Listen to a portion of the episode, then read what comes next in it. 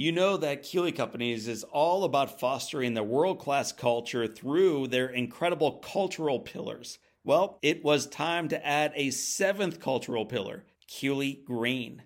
Guided by the mission to raise the sustainability standards by which they design, build, operate, and live, Keeley Green is dedicated to using a holistic approach to leave a positive impact on our environment, create a future that is sustainable for generations to come. In the words of Rusty Keeley, we are just getting started. You can learn more about that just getting started mentality and all the work they do by visiting my friends at Keeley Companies online at keeleycompanies.com. Welcome to the Live Inspired podcast with John O'Leary. John is the number one national best selling author of the book On Fire He's a world class inspirational speaker, and he's the host of the Live Inspired podcast. John interviews extraordinary individuals on their life story so that you can wake up from accidental living and more fully live your life story. Here's your host, John O'Leary. Well, hello, my friends, and welcome to the Live Inspired podcast with John O'Leary. Three decades, it's a long time. Three decades with Parkinson's disease might feel like a lifetime, though. For my father, the disease has made movement for him almost impossible. And yet, with the help of another person guiding him from spot to spot, supporting him in the shower, assisting him as he gets dressed, guiding his wheelchair from room to room, from doctor's appointment to doctor's appointment, the absolute impossible becomes possible. It's just their life that they share together. And this happens in their life all day, every day. For my dad, who I love. The person doing all this work is my mom. Her name is Susan O'Leary, and I'm wild about her. She's remarkable. She's amazing. She's faithful. She's someone that I look up to and my siblings look up to. And she's not alone. Each day, more than 54 million Americans are responsible for serving as a caregiver for a loved one. Often, caregiving is a burden to bear and a problem to be solved. And yet, as an expert in gerontology, Dr. Sarah Teten Kanter is on mission to make caregiving and care receiving a time to savor an opportunity for personal growth using the power of positive emotions. Well, today, Sarah is going to join us to share the simple activities, the conversation inspiring questions, and the self care practices designed to immense caregivers and their care partners in gratitude and empathy in forgiveness, in love, and in awe. Why these five specific emotions? Well, by exuding these positive emotions, it has been shown to improve our health, reduce our stress, and create meaning in our life in spite of the challenges that we face on the journey through our lives. My friends, whether you are a caregiver, a care receiver, or just a friend listening into the conversation, I am absolutely convinced that in today's episode, you will leave it ready to embrace the full gift of life at every single stage of yours. So grab your favorite Live Inspired journal and pen. Grab that little something to sip on while we're listening to the conversation and get ready to welcome my friend and now yours, Dr. Sarah Teten Kanter. Dr. Sarah Teten Kanter, welcome to Live Inspired with John O'Leary. Thank you for having me. It's an honor. It's our honor. And as you and I were talking a moment ago, just Friday last week, I had a, a travel mate named Patrick Michael, my second born son, and he and I were in your neck of the woods, Lincoln, Nebraska. So, to our audience who may not be familiar with your name yet or where you're from, just give us a little bit of a your own introduction of who you are. Well, thank you for that. My name is Sarah Teten Kanter, as you said, and I am a gerontologist. I live here in Lincoln, Nebraska. I'm born and raised, went to the university originally for marketing and had a long career in technology and did my second act in getting my master's and my um, doctorate in gerontology just in the past five years. So now I'm I've written a book and I'm excited to talk about the concept of positive caregiving with you. Well, the need is profound, as all of our audience is already aware, but we'll talk more about the stats around that and how it influences and affects our lives. I'm going to have you spend a little bit more time in Lincoln, though, before you talk about our lives and positive caregiving in our journeys. What was life like for you growing up in Lincoln? Lincoln is a college town. So there's about 150, 200,000 people when I was growing up. Now it's grown to 300,000 people. Um, but it's a very, even though it's a larger town, it's a very tight knit town. Um, it feels very warm and inviting. People are very friendly. So it really is almost an ideal um, place to grow up. That's for sure. So that's the broader community. What about your individual household? I lived with my mom and my dad and my brother, and uh, we had a, I grew up in a very loving, supportive family. All of my aunts and uncles and grandparents were within a few hours of here. I was surrounded by a lot of love. Even from your brother? Even from my brother, who is still to this day one of my favorite humans on earth. What were you interested in? Because I think your professional journey is so wild to go, in some regards, from extreme one side of the ledger to a totally different one. So, as a kid, what were you interested in? I did all the things that a lot of kids do. I played sports, I played soccer, I was a cheerleader, I was in student council. Um, and I did always have, and this is, that's an interesting question because I, I'm not sure I've ever said this out loud, but I always had a fascination with nature and time mm-hmm. and life. Just what does it mean to be here? So I always had a little bit of a philosophical slant to my worldview. So I've never really said that out loud. So, mm-hmm. nature and time and life, these are concepts that some of our mature listeners don't think a lot about as we race from meeting to meeting and respond to emails and plan vacations and get ready for school years and everything else. And yet, you as a little one, you were already thinking about nature and time and life. And then you go on to university. What, what was your major back then? Originally, I graduated with a bachelor's in journalism, but my major was advertising. And like I said, I had a, a wonderful career in marketing in the technology field.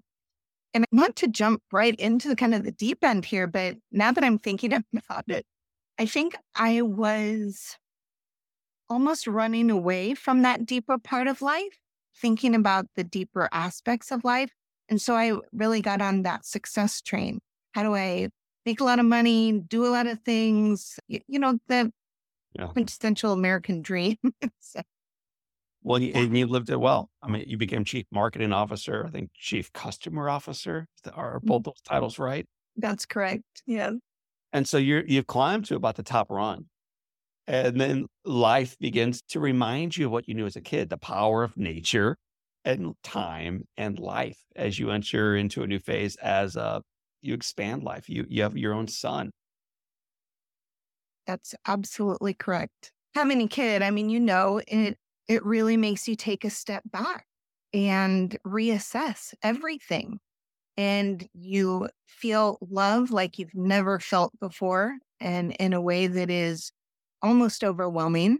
Hmm. So, but you do, you you really kind of question the miracle of things because it is just such a crazy miracle that any of us are even here on earth so I think that's one of the most under discussed conversation we have as a society. How shocking it is that we're in the game. You know, we we argue about athletics and all these other things that have zero real relevance.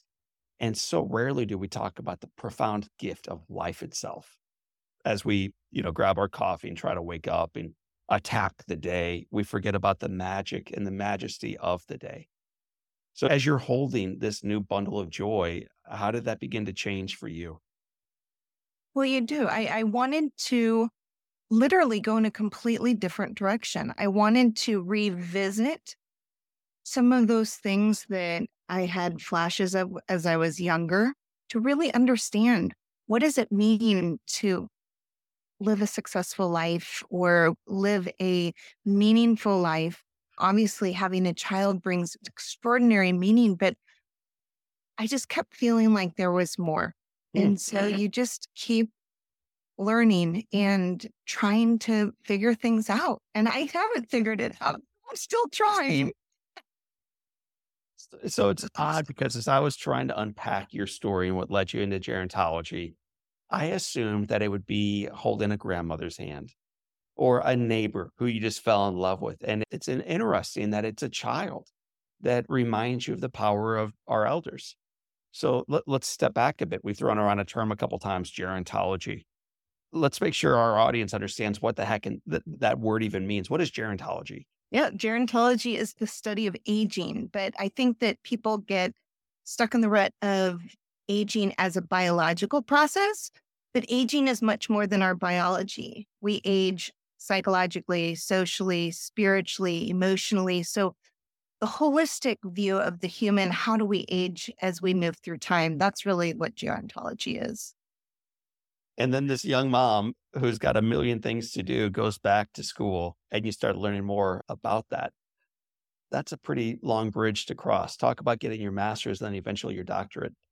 I would say I was born a positive person. So I had always viewed life as a gift. And so aging, no matter what, was this immense gift. Then we did have a dear friend of the family um, had Alzheimer's disease, and my grandmother at the same time had vascular dementia.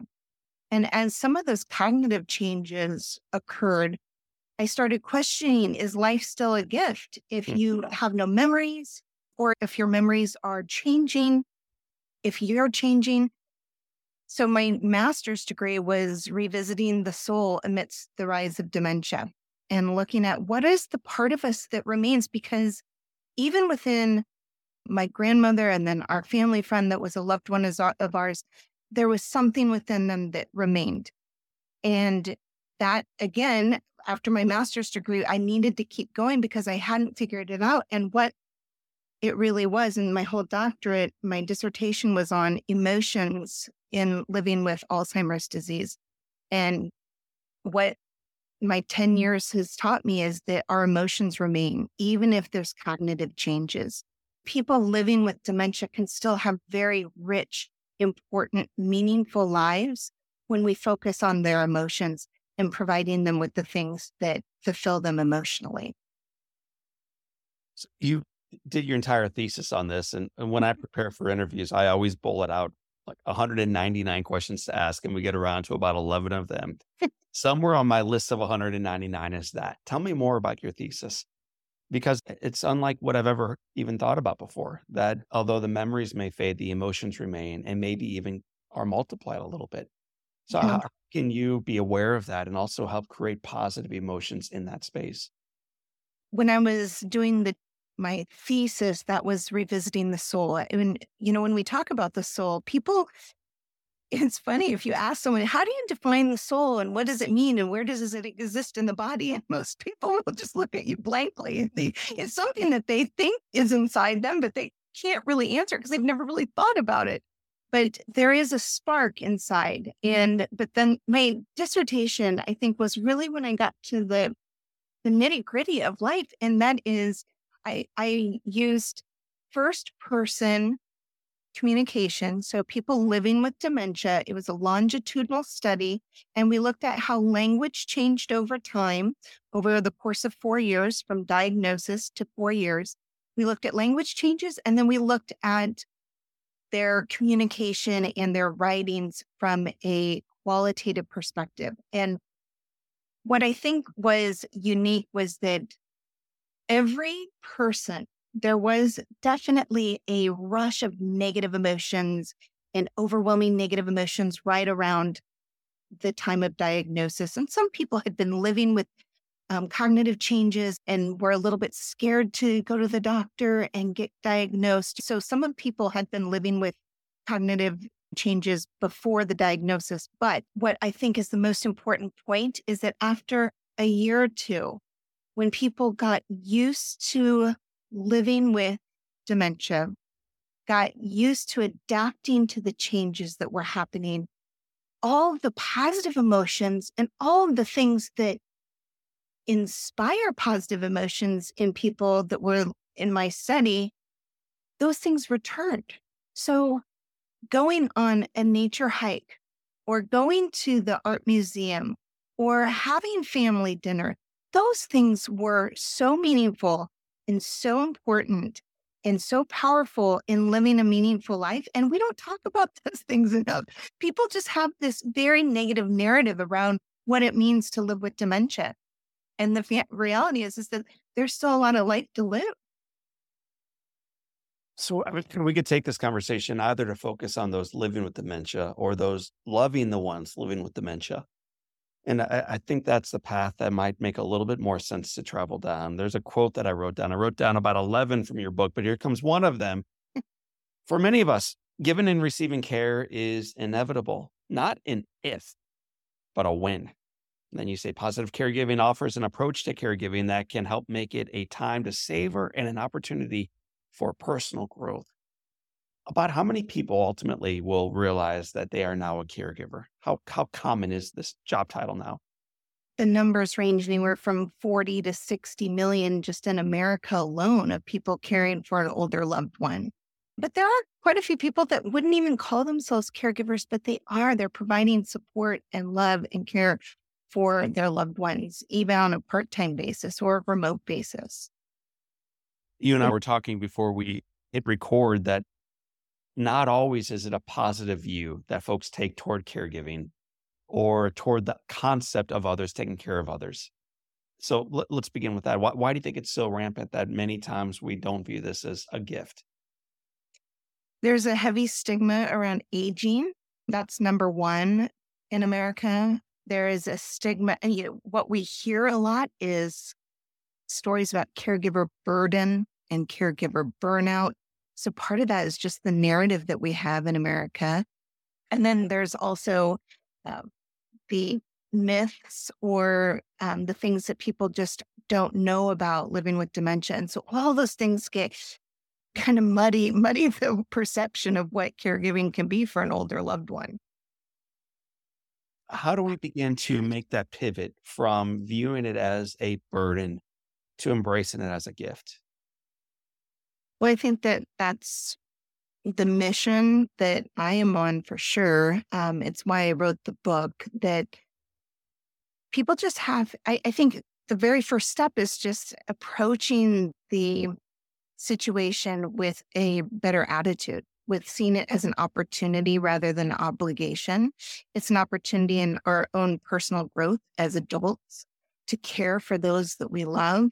And what do we want as as we get older? What kind of care would we want to have? I think that's an important thing that we should be thinking about in our young adulthood and middle adulthood as well. It's um, everyone eventually is going to need assistance whether that's for a short period of time through an acute illness or injury or if it's for a longer period of time through age related related changes people need care and so how do we do that in a way that deepens our relationships with the people we're caring for, as well as building our own personal resilience. And so that's the idea behind the whole concept of positive caregiving.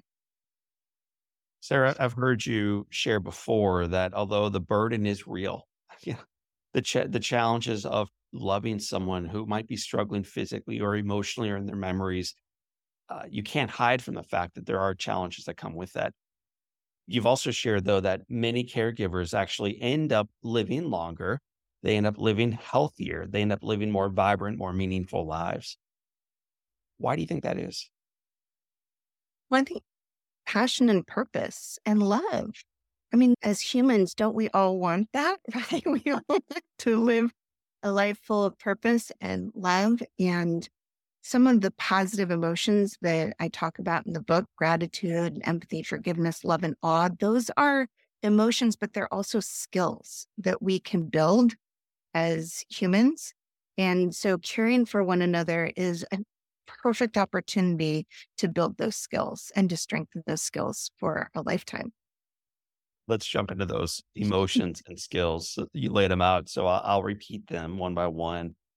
Gratitude obviously when you do a live inspired podcast and you are uh, what 600 episodes in we've talked a lot about gratitude on this podcast what's the importance of gratitude not only for a caregiver or someone receiving that care but for a normal human being going forward in life well I mean, there's been all kinds of research about the positive things that it can do to our bodies and our brains.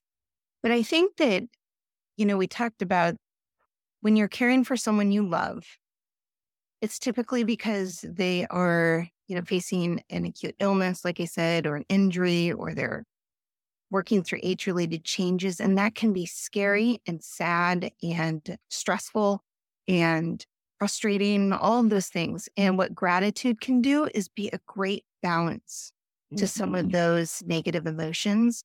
And as a skill, it can help pull you out, bring you back to the present, and bring you back to the things that um, bring us joy in life. So they're a balancing tool more than anything beyond the, the mental and physical benefits that gratitude can do for us. So you and I were talking before we hit record and you know that I'm a speaker and that means I have an opportunity of holding a microphone and being in front of audiences. It also gives me the opportunity of one by one meeting those individuals afterwards.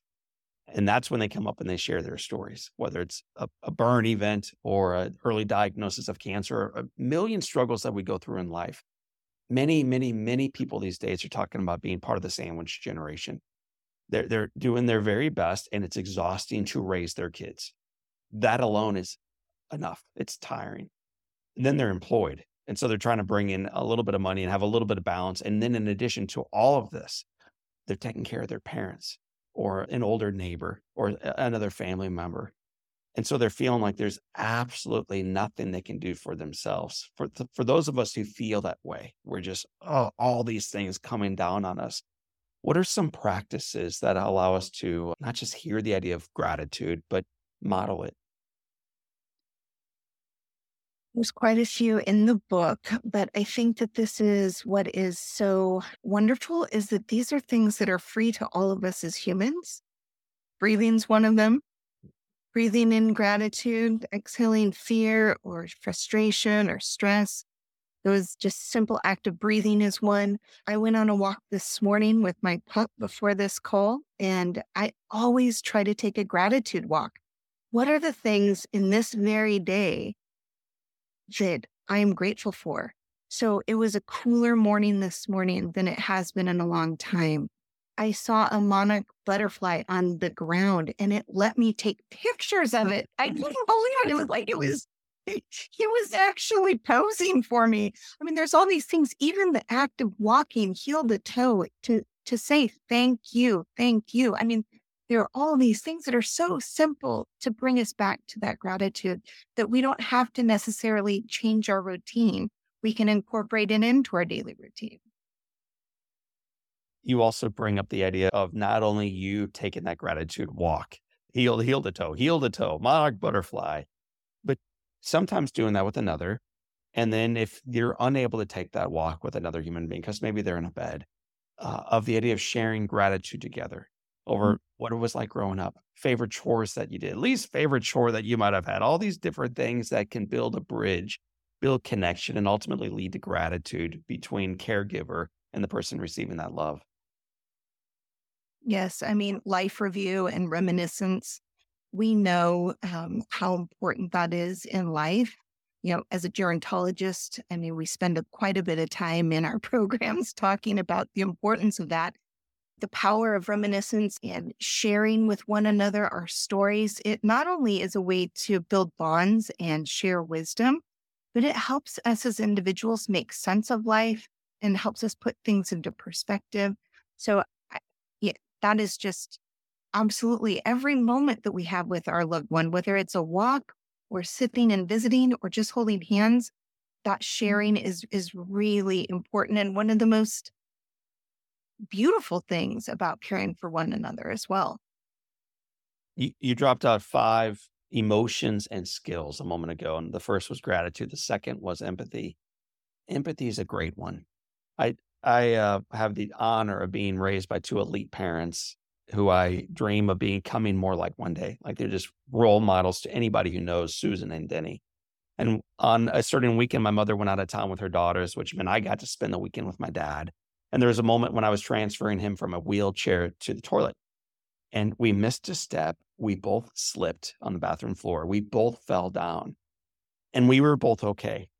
But on the bathroom floor with my dad staring at me and, and me staring back at him, it was this unbelievable, like cataracts removing surgery of having compassion, empathy for where he was, for what my mother dealt with, for the life they were currently living, and the struggles they currently faced. So em- empathy is just a beautiful way to to see another person as they are. Uh, tell me what you think empathy means, and then how do we magnify that gift? Yeah. So empathy, we know that it's innate in all of us as humans, right? We've observed even babies showing the ability to have empathy for others. But it is something that is nurtured and strengthened throughout our lifetime. Um, it's not just putting ourselves into each other's shoes, it's really recognizing that every single individual has a unique worldview that is built based on their own personal experiences and relationships. And so understanding that is important for growing our relationships, but it's also important if we want to get a path to forgiveness and to deeper love. So it's it's almost like a stepping stone in this process to the love and awe that I think really makes life extraordinary.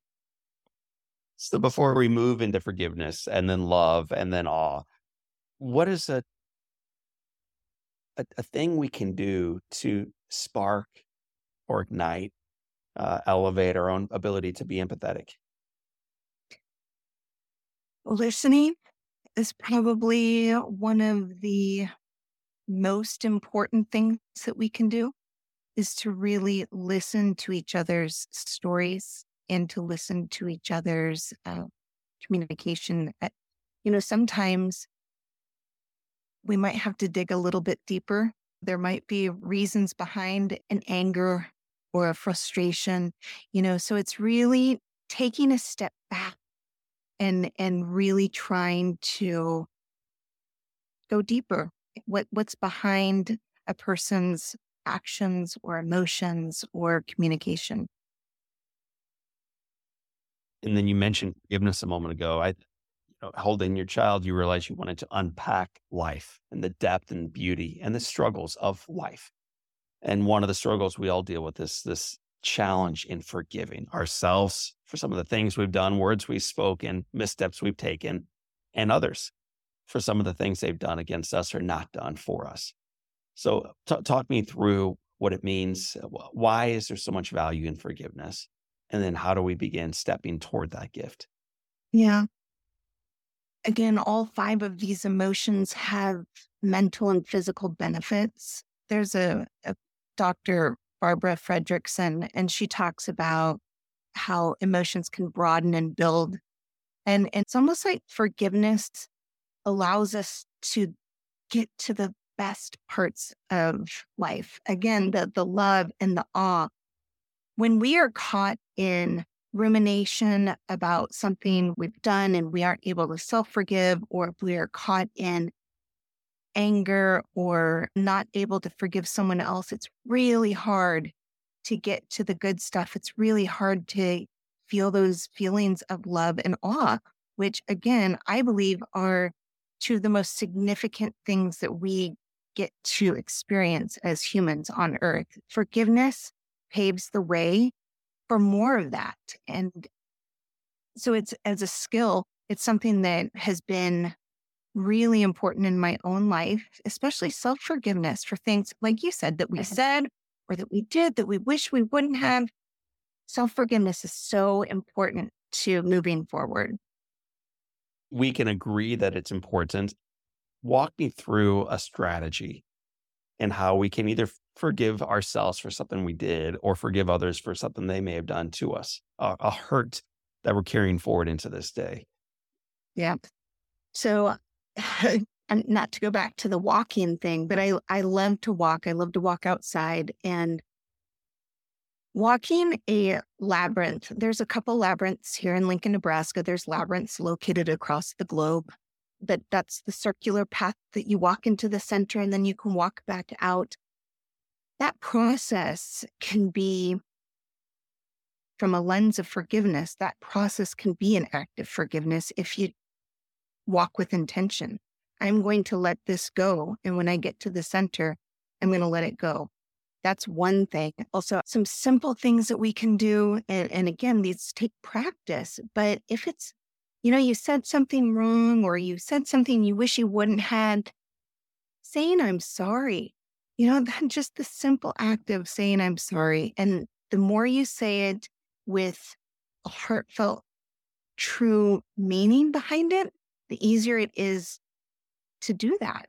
Those are two very simple things that we can do. And you don't have to have a labyrinth to, to do in a circular path to, to forgiveness. You can walk around the block and just say, okay, I'm starting here. I'm going to think about it. And by the time I get back to where I, I started from, I'm going to let this go. And if we let it go, and if we allow someone else to pick it up and they, they can do what, what they want with it, it seems like it opens us up to your fourth step, which is love. I have a, a picture of Martin Luther King Jr. hanging on my wall over to your right, my left. And there's so many lines, quotes, speeches that I love from this man. But one of my most succinct lines that is just him in a nutshell. He says, It's hard for me to like the man who is kicking me in the head when I'm on the ground. And then I realized I don't have to like him. I just have to love him. Mm. And uh, for a man fighting for equality in the 60s, that's a powerful line as he was mm-hmm. literally getting kicked in the head. We may not be getting kicked in the head, but there are days where we feel like it, whether it's from a child that we're holding or a spouse that we've been loving and taking care of for a long time, or the struggles of the world are just coming at us. Talk about the power of love and uh, why it matters so much in making sure that we uh, we're healthy going forward. Yeah, again, the love um, can heal us in so many different ways, right? Uh, mentally and physically. I learned the nameless love that exists too, the little acts of kindness to people that we don't know, or the smile to someone that um, we meet on the street. These are just minor, minute acts of love that we can give to each other and those can build on each other and they continue to pass from person to person when we think about it. Um, I know that when someone's kind to me, a stranger's kind to me, I immediately feel better and I try to be kind to the next person. I mean, these are things that right. since we were little, but um, that love, it's even bigger than the familial love that we have with our kids and our parents and our siblings and our friends. Love is even greater. And to the Martin Luther King Jr. point, he was the epitome of love, love as true act of forgiveness and understanding that what a miracle it is to all be standing here on this earth at the exact same time, at the exact same moment, and how extraordinarily rare that experience is. And so love is the great web between all of us. Well, and then it seems the summation of this leads to the fifth characteristic, which I uh, respect enough. I wrote a whole book about it. I wrote a book a couple years ago called In Awe, and it's about living life with the wonder of a child and what that might do for us as we age. So I think you and I have a little bit of overlap on this one. I love it. So awe, what, what in your mind, what is awe? And then what's the value of it? And then how do we practice more of it? I love the word awe because it it feels like a lot of people understand what it means to be in awe of something, but there's other words for it. There's like transcendence, or for me, when I experience awe, time for a moment stops and I feel connected to something bigger. I don't know what it is, but I feel connected to something bigger. And then that positive emotion of all those positive feelings last beyond that moment. And a lot of times people, when they think about awe, they think about grand, maybe standing in front of the Grand Canyon or standing, eh, you know, at the bottom of a mountain and looking up and just at the grand things in this world. But I think people can experience awe in just the small things in life as well. Again, the monarch butterfly that actually posed for me this morning those things can induce awe as well. So, training our brain and developing that skill is an important thing for all of us to do. Well, and, as we walk through those, we walk through them almost like an individual self help exercise, which is one way to do it. And, and yet, clearly, your work is about making sure we do it collectively. And in particular, whether you're raising a child or you're serving as a caregiver, care partner, that maybe it's the kind of thing you could do with someone else that you care for and that you love. So, from your years of research around this and your anecdotal feedback that you're receiving, can you share a story of a family, a caregiver, and someone they were caring for that took one of these ideas and put it into practice and, and just kind of tell their story? Sure. One of the activities is creating memory boxes, and people can do that whether they're living together, taking mementos and putting those things together, or they can do that if their loved one is living in a care community. That's one thing that they can do. I'll just give you an example that I do with my family. Every Sunday, my parents and my mother in law, we have dinner and we travel the world together through our foods and through music and through um, a history video. So my youngest, my 12 year old, chooses a country and we do the research and we dine together and we eat the foods from the country that we're visiting and we watch a history video. We're all learning together, we're growing together, we're sharing, we're talking about our own um, experiences in those countries if we've ever been, which, you know, for my parents, they haven't traveled outside of the United States. So this has been a wonderful thing that they're continuing to grow and experience the world around them without actually having to leave. But it's a great bonding and sharing opportunity that is grounded in love and gratitude. And, and a lot of times we do experience awe when we're seeing some of the places that are in these um, countries or learning about some of the history that has taken place with leaders and people that have come before us. So um, that's another example. I love that example. What a, what an awesome way to wrap up a weekend. So from uh, those dinner table conversations in Lincoln, Nebraska, wh- where's the coolest country you visited as a family? Oh, we've been to so many. I think one of my favorite ones was Iran one of my son's friends from school, his parents are from Iran. And so I asked her, his mother, if she would come and help me cook. And so it was a wonderful experience. We made kuku sabzi, is what it is. And it's just these fresh herbs with an egg. It's almost like a thick herb omelet. Absolutely fantastic. But just learning about different cultures and the foods, again, um, we had a wonderful time and made a deeper relationship with the friend as well. Cool. Great activity. So I, am going to ask you a couple practical questions now, and then we'll get into uh, what we call the Live Inspired Seven. Many of our listeners have a family member, sibling, parent, maybe even a child who needs constant support and guidance and caregiving. And they may not be able to provide it all by themselves. If you're hiring a caregiver, what are some tendencies or questions that you should ask them or a way to make sure that you hire the best person you possibly can to care for your loved one? Yeah, I think that this is where really getting to the personality, like the communication styles and the values of a caregiver, do they match up with your loved one? Because I think that that's really important that we're trying to provide support to our loved ones with people who can communicate well with them and are living the same values as our loved ones. Because when we are living aligned to our values is when we are our our, our best.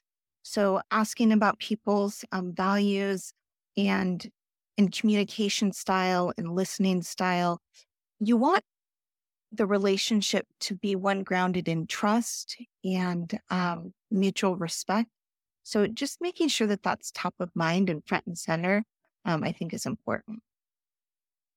Financially, the, the, the burden financially, it, unless you are extraordinarily wealthy, is exhaustive.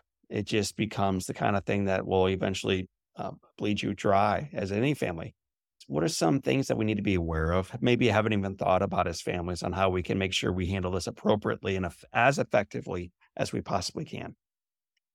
Yeah, I think that's a great question. A couple of things. Number one is that lean on your family and friends because it does take a village to care for each other at all ages of life. And most people want to help if they're asked. That's an important thing.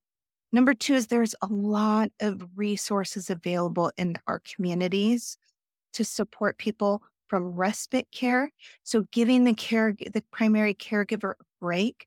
There's a lot of free resources or organizations through churches and our area agencies on aging in our different communities that provide some support, respite care again, adult day centers where people can go and get some time uh, with peers and others while the caregiver gets a break.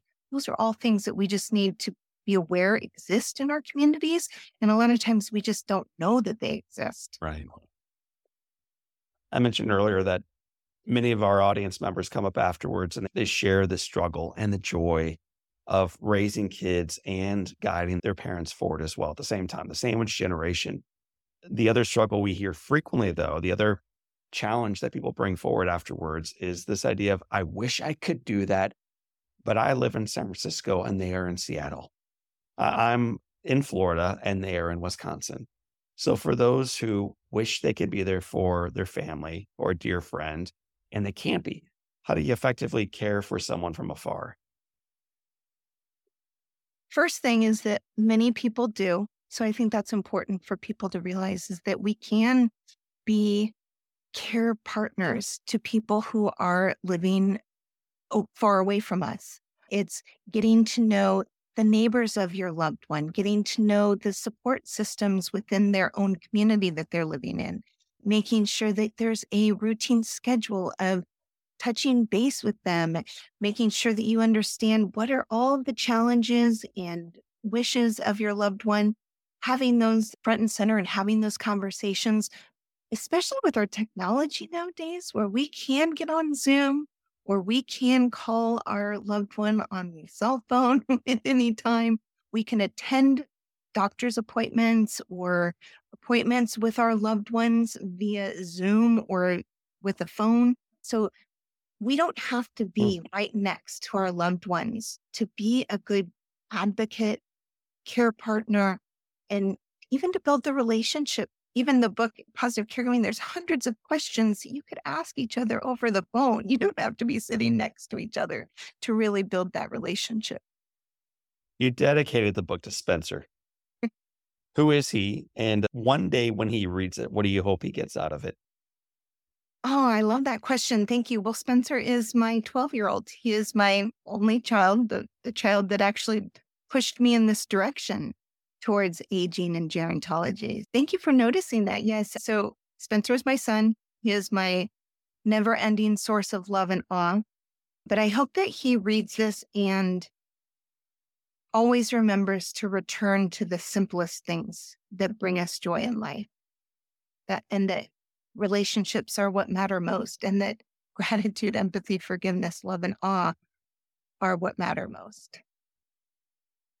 Uh, they do most, and that's why we keep going back to the same type of talking points week after week after week on the Live Inspired podcast. It's also why we wrap up every one of these conversations with seven questions.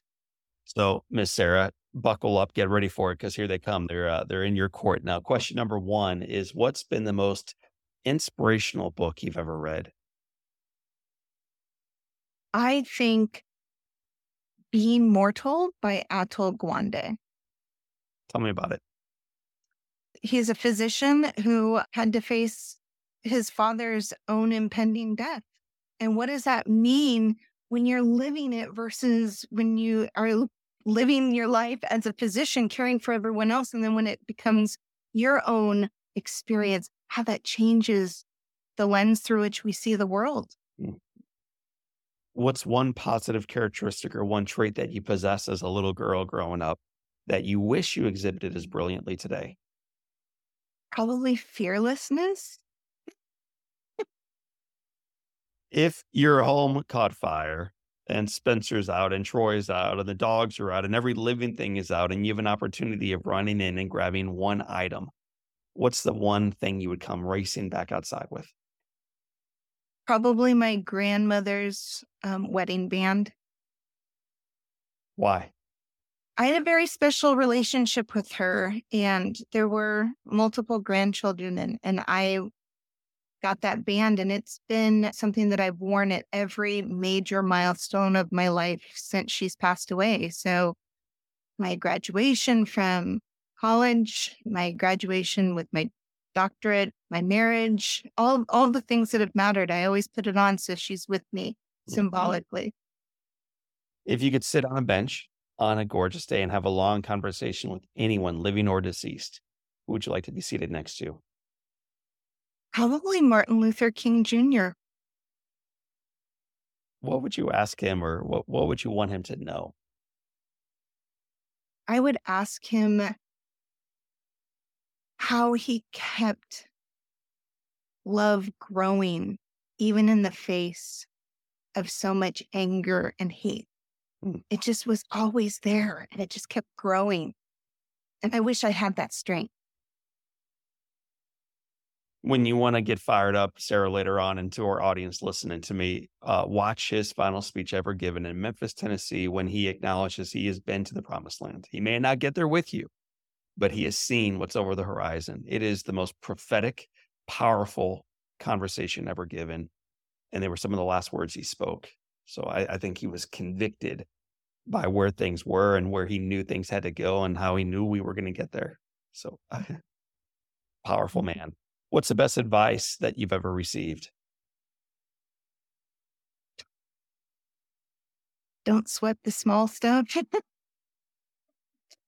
I always go back to that one. That book might be on my wife's nightstand. So, uh, yes, that, that's one we're familiar with too. what would you tell your 20 year old self? This blossoming marketing professional getting ready to take on the world. What advice would you give yourself at age 20? Well, I that one I do know because I've been trying to tell it when I teach kids in their 20s now. Uh, I always say, What are all of the things you want to do with your life? Not what are you going to do with your life? What are all of the things? Never stop growing, never stop learning. Keep growing. Dr. Sarah Teten, Kanter, it has been said that all great people can have their lives summed up in one sentence. How would you like yours to read? live in awe. Sarah, thank you for living in awe. Thank you mm. for holding a child and recognizing that as valuable as that aspect of life is, so is the final breath we take this side of eternity. It's it's been a great joy learning about your story, reading your book, and then learning from you today. Oh, it's been just a pleasure. Thank you so much. My friends, that is Dr. Sarah Teten Kanter. My name is John O'Leary. Today is your day. Live in awe and live inspired. Well, my favorite part of today's conversation is the weekly activity that Sarah does with her husband, their 12 year old son, their parents, and her mother in law. It turns out that every Sunday her son chooses a country to, you ready for it? Visit. But you can leave your passport behind as she tunes in from Lincoln, Nebraska. They'll do a bit of research on the destination and its history, then prepare and eat a meal together that's related to that country together. It's a great bonding experience. It's a great sharing opportunity that is grounded in love and gratitude and learning and celebrating the gift that is life. And it's one that I'd love to recreate with my own family. So, mom and dad and friends, Beth, kids, get ready for it because it's coming to our house at a Sunday near you very soon. And as you're getting ready for your version of that Sunday dinner, if you enjoyed today's conversation as much as I enjoyed bringing it to you, I have a feeling that you would love the conversation I had about a year ago with Richard Lui. As we recognize World Alzheimer's Day today, hear Richard share how he left his 30 year career to take care of his father with Alzheimer, and how the prolonged illness taught him the power of selflessness while caring for others has profound difficulty so often, Richard reminds us how it can also offer an abundance of purpose and joy. If you want to hear that conversation with my buddy Richard, check it out at www.johnolearyinspires.com forward slash podcast. That's where you'll learn more about the conversation with Richard. And for my friends who are trying to do community together, whether that means virtually or live and in person, I've got an awesome opportunity for you. The Saturday after Thanksgiving, what are you doing? Why not join me? We're going to get together live with a bunch of friends. I'll be bringing in some colleagues that I've met in airports, on stages, through the podcast over the past several years, on one stage to inspire you to recognize the great grand gift that is your life. We've not done a live produced event through Live Inspired since before COVID. It's been a hot minute. And this is going to be an awesome party. You won't want to miss it. For the friends who can join us live and in person in St. Louis, awesome. There's room for you there. And for my friends who want to tune in from live streaming anywhere in the United States or anywhere around the world, we'll have four cameras shooting, producing it live to bring it right into your home to your family. You can learn more about this event at onfireforgood.com. Let me say it to you one more time because these tickets are selling out. I promise you it's going to sell out soon and you'll want to be there. So join us at onfireforgood.com. And I'm looking forward to seeing you on November 25th. So for this time. And until next time, my name is John O'Leary, and today is your day. What a gift. Live inspired.